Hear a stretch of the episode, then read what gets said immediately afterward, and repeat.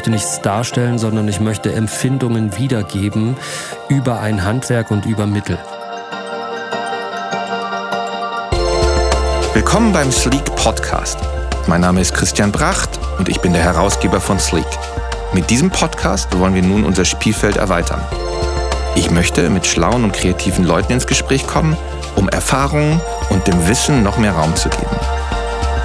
Wir erleben in der Redaktion den Moment des eigenen Glücks nach einem Interview immer wieder und genau diesen versuchen wir nun in den Gesprächen hier auch für euch einzufangen. Bin gespannt und ich hoffe, ihr auch.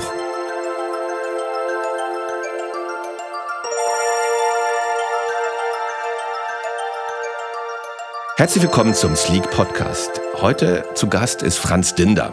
Auf Franz habe ich mich sehr gefreut, weil Franz ist wirklich ein sehr kreativer Geist und ein Multitalent. Er ist Schauspieler, hochgelobter Autor, Lyriker, er ist Sänger, Musiker und bekennender Nostalgiker. Ich würde ähm, gerne heute ähm, etwas mit dir machen, was in Anlehnung ist an eines deiner, deiner Arbeiten, die du nämlich 2013 gemacht hast. Und ähm, äh, davon sind wir alle bei Sleek komplett begeistert, weil es im Prinzip auch den Kosmos widerspiegelt, den, den wir versuchen zu bespielen. Nämlich, Franz hat ähm, eine, eine, ich nenne es mal Arbeit gemacht, Kavalier an Dame, zwölf leidenschaftliche Poetkarten. Ich würde dir heute keine Fragen stellen, sondern ich würde dir heute diese Stichworte geben und du antwortest einfach frei darauf, was du, was du dazu denkst. Und das kann was mit privaten Dingen zu tun haben oder natürlich mit deinem Job oder was gerade dir durch den Kopf geht. Also genauso wie äh, dein, dein Wunder, deine wunderbare Arbeit Kavalier an Dame. Das erste, der erste, das erste Stichwort, Gedanken sind frei. Gedanken sind frei und äh, haben den großen Vorteil, nicht unbedingt immer geäußert werden zu müssen. Das ist ein großer Bestandteil meines Lebens, mich zu fragen, wann äußere ich meine Gedanken, in welcher Form äußere ich sie und was passiert dann damit und ist das überhaupt noch im Sinne äh, der Intention, die ich damit hatte. Ne? Also äh, äh eine eigentlich ziemlich spannende und weitgreifende Frage, weil äh, die freie Meinungsäußerung und die Freiheit der Gedanken heute konfrontiert ist damit, dass äh, es trotzdem auch eine ähm, eine äh, nicht besonders schöne Diskussionskultur gibt, wo drauf eingeschlagen wird. Also eigentlich kann man davon ausgehen, da spreche ich glaube ich vielen öffentlichen Personen oder Personen, die in der Öffentlichkeit stehen, aus dem Herzen, dass egal was du sagst, egal bei welcher Plattform, du kriegst danach Probleme. Weswegen, und das wäre die traurige äh, Konsequenz, äh, die man vermeiden sollte, äh, weswegen viele mittlerweile nicht mehr besonders gerne ihre Gedanken frei äußern und dem gilt es natürlich in irgendeiner Art und Weise sich entgegenzustellen. Sehnsucht? Sehnsucht hat nicht unbedingt was mit Wegfahren zu tun, sondern Sehnsucht ist in meinen Augen ähm, die Frage nach der persönlichen Einstellung und auch die Frage nach dem, wer bin ich und wer will ich sein. In meinem Fall ist Sehnsucht äh, auch immer ganz eng verbunden mit, mit Entdeckungen. Was für Entdeckungen? Entdeckungen jeglicher Natur. Ich bin ja über, äh, überzeugter Schatzsucher. Ich mag es, Dinge zu finden, die ich irgendwo aus der Erde hole, wo ich nicht weiß, was ich finden werde und was es sein wird. Und dann rauszukriegen, was ist das denn eigentlich? Was ist die Geschichte dahinter? Was äh, erzählt uns das über diesen Ort, an dem ausgebuddelt wurde? Also eigentlich ein archäologischer Antrieb und dann äh, übertragen auf alles andere, äh, auch beruflich Situationen, die äh, mich auf Neuland vorbereiten und die in irgendeiner Art und Weise dich zwingen, mal kurz nachzudenken, was ist das denn jetzt hier? Und wenn man das nochmal äh, auf Kirchner zum Beispiel überträgt, dann vielleicht unentdeckte äh, Dokumente, Primärquellen, die es äh, so noch nicht gab oder die so unbekannt sind und äh, damit dann eben das große Ganze erweitern. Mhm. Über Kirchner sprechen wir gleich noch ein bisschen intensiver. Da ist so ein tolles, neues, interessantes Projekt. Aber das nächste, nächste Wort, äh, Stichwort ist Maßlosigkeit. Ja, Also bei mir geht immer nur ganz oder gar nicht und ich habe große Probleme mit einem gesunden Mittelmaß. Also äh, in allen Dingen, in die ich mich hineinstürze, äh, entwickle ich gewisse, äh, ja, gewisse ausufernde Eigenschaften. Das ist aber auch der Motor und wenn man den schlau einsetzt, äh, dann hat das durchaus auch Vorteile. Mhm. Das führt uns zum nächsten Punkt, das passt nämlich sehr gut und übrigens das nächste Thema unserer Juni-Ausgabe von Sleek, Passion oder auf Deutsch Leidenschaft. Leidenschaft ähm, schafft Leiden, äh, klingt erstmal negativ, ist aber dahingehend wahrscheinlich so zu deuten, dass man über ein gewisses über ein, ein, ein gewisses Investieren seiner selbst und ähm, auch seiner Überzeugung dann einen Punkt erreicht, der eben auch erarbeitet ist und der ähm, ja das gängige dann überwindet. Ja, also ich glaube, es kann gesagt werden oder eine meiner festen Überzeugungen ist, dass man mal so äh, aus der äh, hohlen Hand nichts Sinnvolles erarbeiten kann, sondern dass alles, worauf ich persönlich in meinem Leben stolz war, vielleicht kannst du das teilen, äh, dass das auch mit einem gewissen Aufwand verbunden war und dementsprechend einer gewissen Leidenschaft, die auch der Antrieb ist. Ne? Bei mhm. mir ist es persönlich so, ähm, ich bin ein sehr neugieriger Mensch, äh, ich lasse alles auf mich zukommen, meine Themen finden mich auch immer. Ich suche mir jetzt nicht, was ich mache ich nächsten Monat, was mache ich übernächsten Monat, Monat äh, oder das ist jetzt für ein Zeitfenster von drei Monaten mein Thema, sondern äh, wenn ich nicht drehe, äh, gehe ich in mein Atelier und gucke, was äh, auf mich zukommt.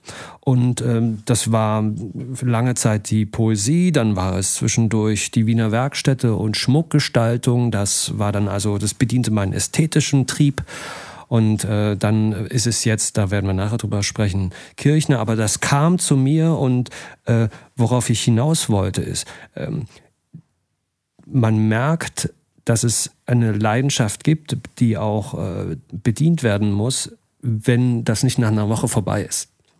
Das nächste Wort, Verzückung. Mhm.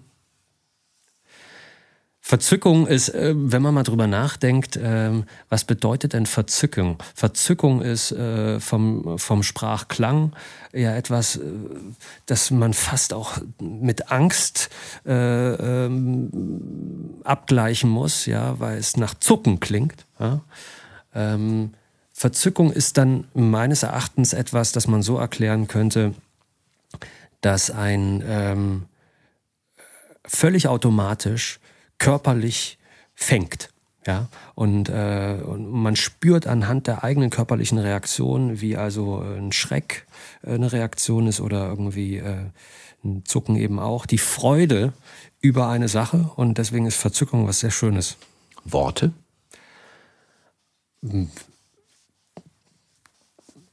Das absolute Superwerkzeug. Ja, also äh, wenn man sich überlegt, dass also anders gesagt, mein äh, Sohn hat gerade ein Buch bekommen, wo man mit einem Stift draufklicken kann. Und äh, da ging es auch darum, äh, in einem Alphabet ähm, das Alphabet lernen zu können. Und ähm, da erklärt das Buch, ähm, dass diese Buchstaben zu Worten zusammengefügt werden können und alle Gedanken der Menschen allen Menschen weltweit zugänglich machen können. Und ähm, äh, so ausgetauscht werden können.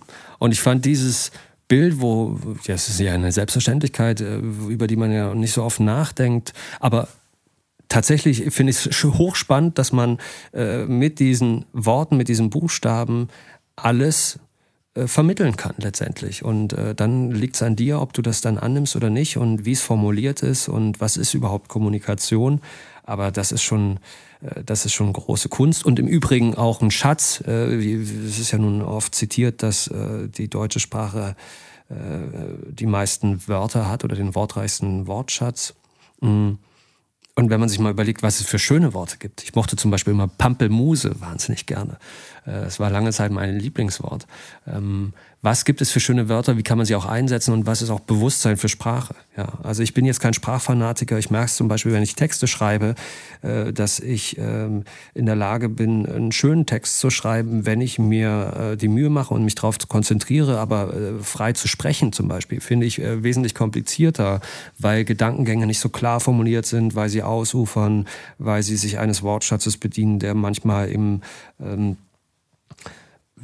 ja, auch ein bisschen reduziert ist. Und dadurch geht äh, ein Teil der Magie verloren zum Beispiel. Deswegen führe ich zum Beispiel ungern äh, Interviews, äh, die ich nicht selbst schreibe, weil ich mir denke, ja, wenn die Idee ist, dass ich etwas aussagen will und mich auch zu einer Sache äußern will, dann gelingt mir persönlich das besser, wenn ich äh, kurz drüber nachdenken kann, um es dann auch in eine Wortform zu bringen oder in eine Satzform, die dem gerecht wird, was ich sagen will. Mhm. Briefe, Notizen? Ich bin ein leidenschaftlicher Briefeschreiber. Ich äh, kommuniziere mit, also mein Freundeskreis ist größtenteils älter als ich, teilweise sogar sehr viel älter. Ich habe einen 98-jährigen Brieffreund in der Schweiz, der äh, zum Beispiel ausschließlich über Briefe kommuniziert. Ähm, und das ist ein, ein, Spiel, ja. Das ist ein Spiel in verschiedenen Stadien. Äh, was nutzt man für ein Papier? Wie sieht der Briefkopf auf? Wir aus? reden über richtige Briefe, also auf Papier, Papier, ich sammle auch Briefumschläge. Mhm. Ich habe bestimmt äh, 8000 äh, Briefumschläge zu Hause, sammle irgendwelche Konvolute, habe auch einen großen Spaß daran, jedes Mal für jeden Brief einen anderen Umschlag zu finden, der teilweise irgendwie 50, 60 Jahre alt ist, manches Mal auch 100 Jahre alt. Ähm, ähm, und dann damit zu spielen. Ja, das ist ja eine Art von äh, kleiner Randbereich, wo, wo man äh, sich wirklich ziemlich verlieren kann. Und äh, um das zu Ende zu führen, da beginnt es dann damit, dass man im Briefkopf dann nach einer Weile, wenn man sich etwas besser kennt, sich aber noch nicht das Du angeboten hat, dass man zum Beispiel einfach stilvoll den Nachnamen durchstreicht äh, und damit dem Gegenüber signalisiert, äh, jetzt äh, können wir den nächsten Schritt gehen. Dann kommt das hanseatische Sie äh, oder man bleibt dabei, weil das Gegenüber das sie schätzt und im Übrigen das auch viele Vorteile hat. Also ich bin ein großer Gegner der äh, Dudes-Gesellschaft, die vorgaukelt, dass man miteinander äh, ähm, äh, schon so nahe ist, obwohl man es gar nicht ist und dadurch dann aber auch die Probleme bekommt, äh, äh, Kritik häufig dann zu persönlich zu nehmen, ja und das hat wiederum zum Effekt, dass man gar nicht mehr so richtig effizient miteinander arbeiten kann. Aber dieses hanseatische Sie oder dann, ich habe zum Beispiel von diesem Schweizer Freund, da hatte ich großen Spaß dran, da hat er mir nach einem Dreivierteljahr, hat er mir dann von seiner Privatadresse auf einmal äh, das Briefpapier geschrieben. Seitdem auch nur noch von dieser Privatadresse, das bedeutete also, okay, auch da äh, der nächste Schritt. Das sind diese ganzen kleinen Details, die mir große Freude machen und ähm, wenn das Leute sehen und selbst daran Spaß haben, dann äh, ist das ein großer, äh, eine große Bereicherung. Das nächste Stichwort Blicke. Mhm. Blicke können oft fehlinterpretiert werden, ist mir aufgefallen. Also äh, häufig erwische ich mich selbst mal dabei, äh, wenn ich irgendwo bin und denke mir, boah, was ist denn das für ein Typ? Ist das unsympathisch? Was für ein schlecht gelaunter Mensch. Und dann merke ich, oh, das bin ja ich. Und ich fühle mich gar nicht äh, schlecht gelaunt oder unsympathisch. Ich sehe aber so aus. Und ähm, so gehe ich also mittlerweile durchs Leben, wenn ich irgendwo äh, in der Tram sitze oder woanders und denke mir, hm, fühlt er sich jetzt wirklich so, wie er gerade guckt? Ähm, und die Art des Blickes ist ja auch eine Art von Formulierung. Gucke ich von unten, gucke ich von der Seite. Also das sagt ja alles aus. Und die Interpretation dessen ist höchst spannend. Deswegen äh, plädiere ich dafür, dass man sich mehr Blicke zuwirft und äh, die auch durchaus mal versteckt und geheimnisvoll. Das macht großen Spaß. Ja, Blicke sind ja gerade beim Flirten eine ganz großartige Sache, ja. Ja, aber Flirten hat ja auch immer gleich so einen, äh, so einen Hintergedanken oder ist äh, zielorientiert. Äh, sich einfach mal zwischendurch zu begegnen und sich dann nie wieder zu sehen, das macht ja auch durchaus Spaß. Ja, das, das, das stimmt. Da sind wir dann auch beim nächsten Stichwort Hingabe. Genau, Hingabe hat äh, hauptsächlich was damit zu tun, und äh, wenn wir jetzt über zielorientiert sprechen, dass du etwas gibst, ohne es zu erwarten, für eine Sache, dich hingibst. Ähm, und das ist etwa, etwas sehr Schönes in meinen Augen, ja, wenn du, wenn du nicht überlegst, äh, was ist der Effekt, sondern ich muss das jetzt erstmal machen und dann gucken wir weiter. Und so entsteht in meinen Augen auch Kreativität. Ich würde mal behaupten, dass äh, ein Großteil aller Kreativen sich erst in einem zweiten Schritt überlegt, rechnet sich das überhaupt? Oder es wäre schön, wenn es so wäre. Und Hingabe, äh, die absolute Hingabe für alle Projekte fordere ich von mir selbst strikt ein. Für alles, was du machst. Für alles, was ich mache, weil äh, ich es sonst Betrug am Rezipienten empfinde. Mhm. Mhm. Das ist sehr ehrlich. Dann kommen wir zu ein wahrscheinlich ein schönes Stichwort für dich, Poesie. Poesie ist ein Thema, da können wir uns lange drüber unterhalten, weil äh, ich bin vorsichtig. Ja, äh, es wird oft gesagt, ja, äh, Dinda äh, hat zwei Gedichtbände geschrieben. Äh, das ist jetzt der Poet. Ähm, und ich habe mich auch tatsächlich einen Großteil meines Lebens mit Gedichten, Poesie und äh, der Form, wie das erzählt werden kann, beschäftigt. Ich weigere mich aber, äh, jetzt als, äh, mich als Poet hinstellen zu lassen, sondern nein, ich bin ein Kreativer, der äh, lange Zeit Texte geschrieben hat, die sich teilweise eben auch reimen. Aber äh, diese geistige Masturbation, die da immer gleich noch mit einhergeht, diese, dieses, dieses Vorurteil, was man Dichtern und Poeten gegenüber hat, äh, das ist doch sehr stark und das nehme ich aber in Kauf und möchte das bitte auch äh, äh aktiv angehen. Ja? Poesie, hm, hm, hm, äh, da sitzt jemand weint vorm Feuer und trinkt Rotwein. Ähm, und das andere ist, darüber nachzudenken, wie kann ich Texte so gestalten, dass sie in kurzer Form, und das ist ja etwas, was uns heutzutage anspricht, ich möchte nicht unbedingt immer gleich 800 Seiten lesen müssen, wenn ich ähm, einen geistigen Anstoß haben will, sondern in einer kurzen Form auch möglichst mehrschichtig etwas darstellen. Ja? Und das ist eine Art von Schachspiel, für Nerds, für Gleichgesinnte. Und ich habe wirklich lange Zeit versucht, das so zu gestalten, dass es möglichst spielerisch gestaltet werden kann. Ja, also äh, das erste war im Bilderreinbuch über Liebe wurden Texte alten Gegenständen gegenübergestellt, weil ich gedacht habe, a finde ich, dass Gedichte Gefühle sind und Gefühle sind wie Gegenstände in deiner eigenen Seele. Ja? Und die könnte man also auch in Verbindung stellen. Also ein Grammophon hat auf mich eine Wirkung zum Beispiel oder ein alter Spiegel hat eine andere Wirkung als ein Ikea-Spiegel, sondern der erzählt eine Geschichte, wenn da irgendwelche Holzwürmer Löcher reingefressen haben etc. Und das hat, das sind, sind Energien, die sich gegenseitig befruchten. Das finde ich spannend. Und im zweiten Teil war es dann bei Cavalier an Dame so, dass ich dachte, okay, man könnte das also auch mit äh, Kurzfilm gestalten und visualisieren. Und in einem dritten Projekt, das war der Reimraum bei mir, habe ich ein Ausstellungskonzept erarbeitet, wo du äh, Texte in einen Gegenstand hinein integrierst und du als Ausstellungsbesucher zum Beispiel kannst den dann entdecken. Ja, nehmen wir mal den Text über Identität der äh, in einem Spiegel sitzt äh, oder hinter der Spiegelscheibe äh, und der Spiegel hat an sich äh, die Funktion, ein normaler Spiegel zu sein, aber unten, wenn du die Schublade ziehst, dann wird diese, dieser Spiegel auf einmal durchsichtig und du siehst dahinter entweder den Text oder du siehst eine kleine Collage, das habe ich immer mal umgestaltet, je nachdem, wie ich äh, gerade drauf war. Aber so ist es dann auf einmal persönlicher. Und so habe ich also auch diese Vorurteile und auch die, die in meinen Augen durchaus gerechtfertigt sind, überwunden und dann wird es sehr persönlich. Und das ist, was mich interessiert. Also ich will mich hier nicht mit dieser Marke des Poeten schmücken und ich bin auch, muss man ehrlicherweise sagen, seit ungefähr vier Jahren habe ich keinen neuen Text mehr geschrieben, kein, kein, kein neues Gedicht, weil es mich momentan einfach nicht interessiert.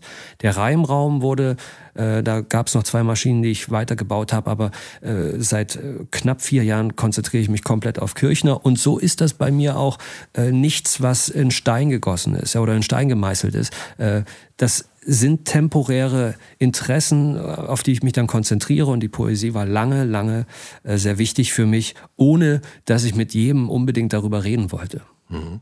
Du sagtest Kirchner gerade, darum das nächste Stichwort passt auch dann perfekt dazu, Malerei. Ja, Malerei war immer meine große Liebe, meine große Leidenschaft. Äh, ich habe, wenn wir vorher über Entzückung gesprochen haben, mich entzückt Malerei. Ich reagiere auf Malerei ähm, körperlich und, äh, und es inspiriert mich. Ich bin wahnsinnig gerne in Museen. Ich schaue mir Malerei gerne an und das ist etwas, das Leute, die Kunst lieben, sicherlich nachvollziehen können. Und wir reden hier nicht über ähm, Kunsthistoriker, die dir äh, ausgeschmückt etwas über ein Bild erzählen, wo kein normaler Mensch irgendwas versteht, sich aber nicht traut nachzufragen, weil er dann als dumm gelten könnte, ja, oder als jemand, der es nicht begriffen hätte. Diese Art von Hokuspokus interessiert mich nicht bei Kunst, sondern das, was mit dir persönlich passiert. Und für mich ist es auch so, dass ich glaube, dass ein Großteil des Genusses an Malerei darin besteht, die Hintergründe zu kennen bei Malerei und ähm, dementsprechend, äh, ich vergleiche das gerne mal mit Wein trinken. Äh, entweder du trinkst, äh, um besoffen zu werden und dann reicht auch ein billiger Chianti. Oder äh, es macht dir dann eben Spaß zu wissen, was du da trinkst und äh, zu gucken, was sind die Unterschiede. Ja, das äh, ist ähnlich bei der Malerei. Und bei Kirchner war es zum Beispiel so, bis vor fünf Jahren ähm, war das für mich einer der Maler der Künstlervereinigung Die Brücke. Ähm, und ähm, ich kannte so das normale Wissen über ihn. Und dementsprechend war ich jetzt auch nicht komplett äh, überfordert oder, oder, oder, oder ehrfürchtig, wenn ich von dem Kirchner stand, sondern ich habe mir das angeguckt, wie, wie jedes andere Bild auch. Aber seit ich mich in die Materie reinarbeite, sehe ich so viel mehr und äh, profitiere auch so viel mehr von jedem Kirchnerbild dass ähm, das wirklich so eine Art von persönlicher Leidenschaft geworden ist und auch zu der Überzeugung, dass man sich in irgendeiner Art und Weise spezialisieren muss, um tiefere Einsichten zu bekommen. Mhm. Da sieht man, dass der Franz ein echter Profi ist. Er hat jetzt gleich schon das nächste Stichwort gesagt, nämlich Ernst äh, Ludwig Kirchner. Äh, das wäre jetzt nämlich der letzte von den zwölf Punkten, von den zwölf Stichworten, die wir haben. Ähm, was fasziniert dich genau an dem eigentlich? Du sagtest schon, er gehörte zu der Vereinigung Brücke, Künstlervereinigung. Emil Nolde gehörte dazu, Pechstein zum Beispiel. Ähm, und ähm, was ist das Besondere? Was fasziniert dich an dem? Also grundsätzlich war so, dass der deutsche Expressionismus als Kunstform äh, oder Kunstrichtung äh, mich angezogen hat, weil diese Art von Arbeit, die ich in meinen letzten Jahren geleistet habe, eigentlich der gleichen Philosophie folgte. Ja, also ich möchte nichts darstellen, sondern ich möchte Empfindungen wiedergeben über ein Handwerk und über Mittel. Und ähm, der Expressionismus macht es ähnlich. Da ist es also jetzt nicht wichtig, äh, die Vase fotorealistisch abzubilden, sondern wie empfinde ich das, den Gegenstand. Ähm, das mag dann auch völlig verzerrt oder grün sein. Also man denke an Munks Schrei. Ja, äh, das ist eher ein Gefühl, das mir da entgegenspringt, denn ähm, eine Darstellung.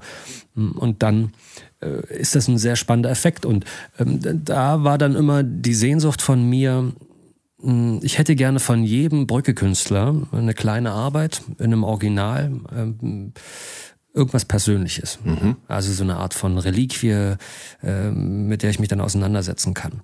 Ich hatte mich 2019 für eine Online-Auktion des Schweizer Auktionshauses Kornfeld angemeldet. Dort wurden nämlich ähm, überdurchschnittlich viele Papierarbeiten von Kirchner versteigert, also um die 200. Mhm. Normalerweise werden, wenn wir hier in Berlin sind, bei Griesebach zum Beispiel, ja, fünf, sechs Arbeiten versteigert und dementsprechend schlagen sich dann auch alle Sammler drum ähm, und treiben die Preise in die Höhe.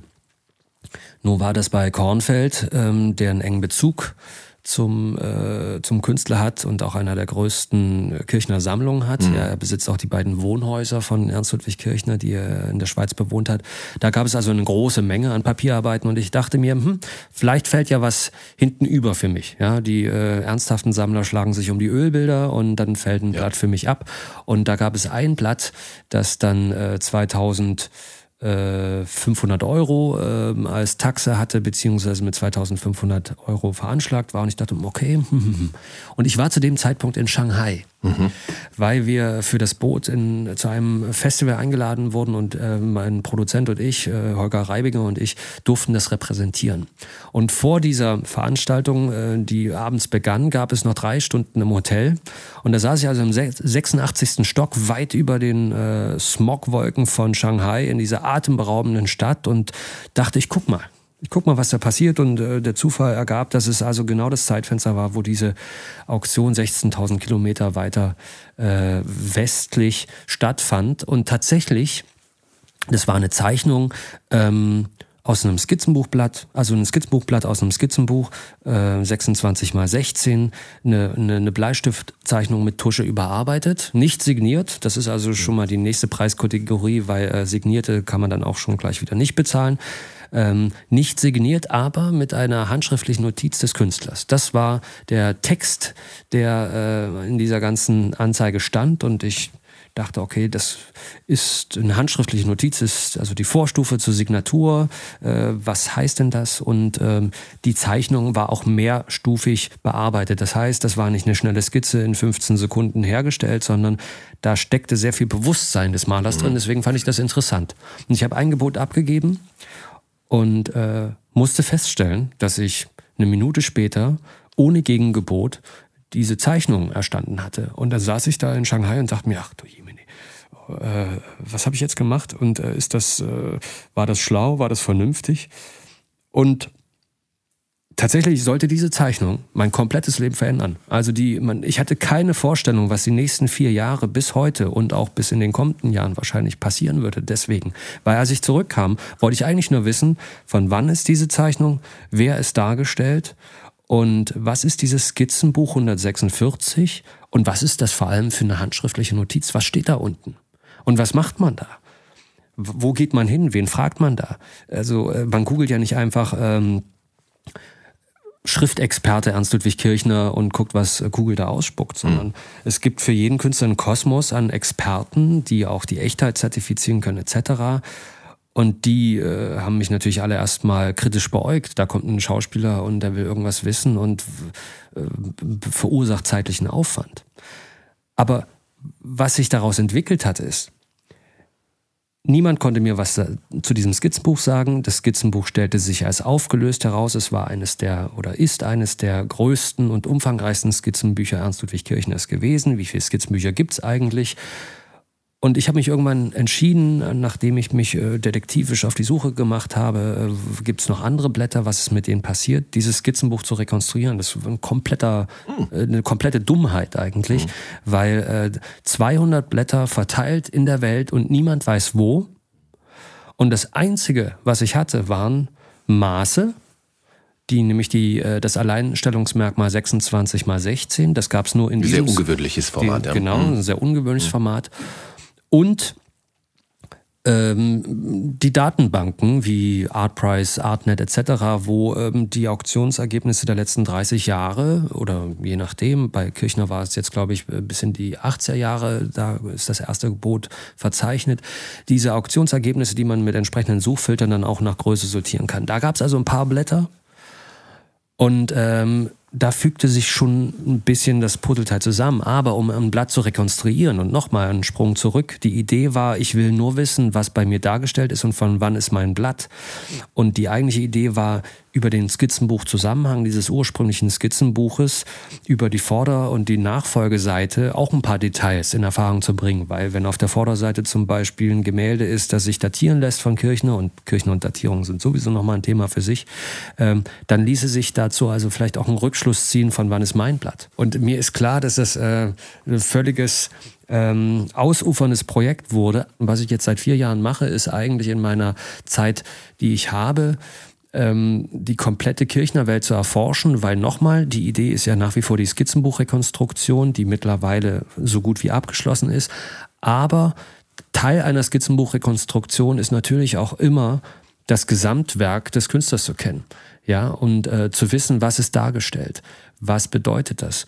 Und äh, äh, ab einem gewissen Punkt gibt es ja dann auch keinen Zurück. Dieser Point of No Return war bei mir nach zwei Jahren erreicht, wo ich dachte, ich habe so viel Zeit mit Kirchner verbracht. Ich muss in irgendeiner Art und Weise dieses Wissen jetzt bündeln und anderen zugänglich machen, damit diese Zeit als Arbeitszeit auch gerechtfertigt ist von meiner Seite aus.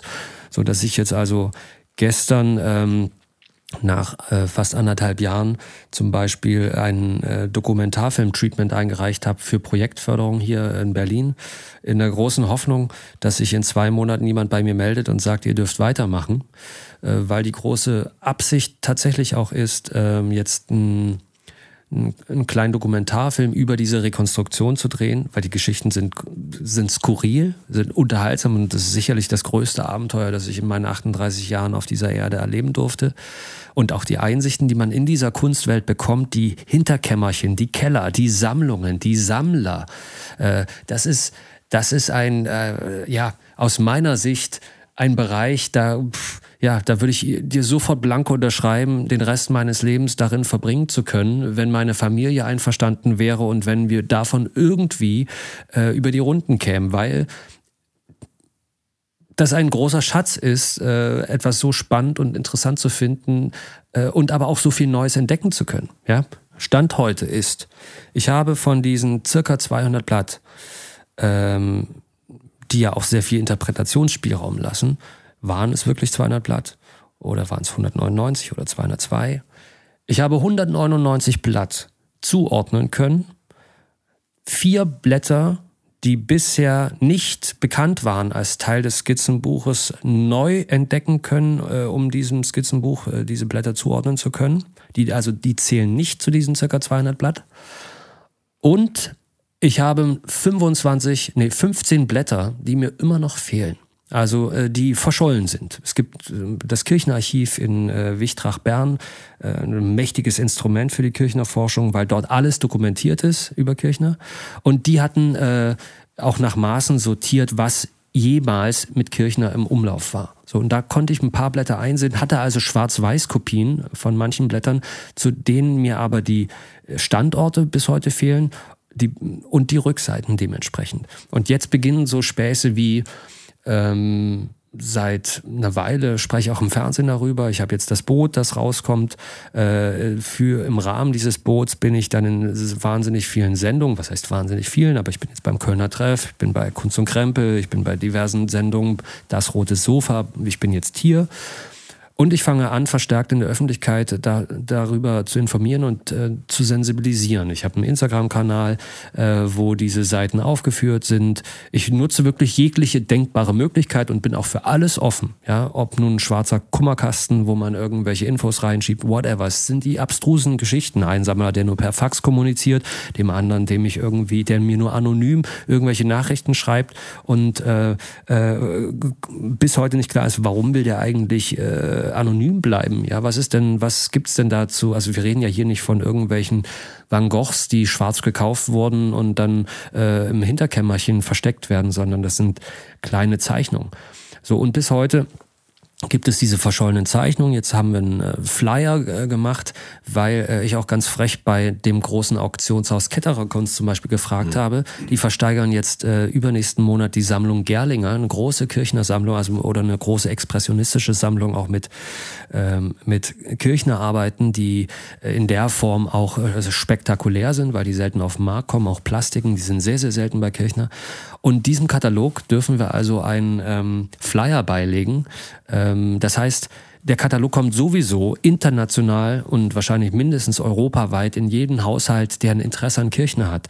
Und höchstwahrscheinlich werden potenzielle Eigentümer eines solchen Blattes äh, damit auch erreicht werden können. Und ich bin bis heute noch äh, fasziniert, wird da jetzt also was passieren, wenn äh, bei Ketterer Kunst diesen Katalogen dieser Flyer beiliegt? Werden die an kirchner.franzdinder.de schreiben? Wird sich jemand melden? Weil ähm, es sind ja oft genug auch schon Blätter gefunden worden. Und dann eines Tages macht's plopp in meinem Briefkasten äh, und in der E-Mail sind auf einmal, und das sind wirklich Adrenalinmomente, sind dann auf einmal zwei Anhänge, wo jemand schreibt, äh, sehr geehrter Herr Dinder, äh, anbei wie gewünscht die Vorder- und Rückseite meines Blattes, viel Erfolg für Ihr Projekt äh, XY, also ohne Namen. Äh, dann gibt's irgendwelche Absender wie äh, kunstfreund24 at äh, freenet.de und da sitzt du dann, aber Du hast natürlich auf einmal hoch aufgelöste äh, äh, Abbildungen dieser Blätter und das ist der Schatz.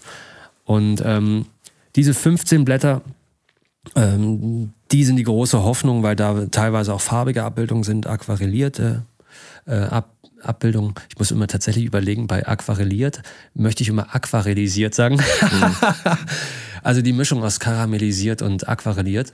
Also farbige äh, Abbildungen und dementsprechend natürlich auch interessanter. Mhm. Und ähm, ja, das ist ein, ähm, Nerd-Projekt, wo auch nach wie vor die große Frage ist, was bringt das der Kirchenerforschung, äh, dieses Skizzenbuch wieder in seinem Zusammenhang zu haben. Aber die Vollständigkeit oder die Idee der Vollständigkeit dahinter ist äh, maßgeblich.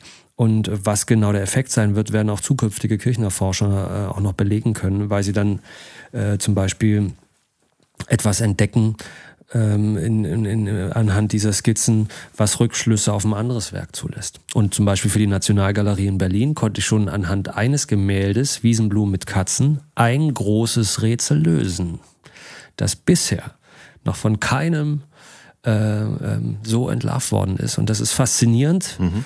Es ist wie, als wenn sich alle die Mona Lisa jeden Tag angucken und dann sagst du irgendwann, Moment mal kurz, meines Erachtens müsste das so sein, dass das, was da zu sehen ist, dies und das ist. Und dann denkst du, naja, das ist doch eigentlich was Schönes, wenn du ähm, ein Werk bereichern kannst oder das Wissen um, um das Övre eines Künstlers, der dir sehr wichtig ist. Sehr cool. Also unfassbar. Also gut, dass wir gesprochen haben. Wir haben nämlich viele, viele Sammler bei uns. Ja. Ich glaube, ein paar Kirchner Sammler kenne ich auch, die, die Sleek im, im, im Abo beziehen und ähm, äh, mit uns in Gesprächen sind. Also vielleicht hilft dir sogar dieser Podcast und was wir darüber machen dann weiter. Das wäre dir zu wünschen. Ich hatte eigentlich noch ähm, eine andere Sache vor mit dir, aber die, die, die, die kann man eigentlich beantworten. Die Idee war, dass, dass wir jetzt einen äh, Franz Dinder-Artikel schreiben irgendwie und dafür eine Überschrift finden und, und einen Subtext und sowas.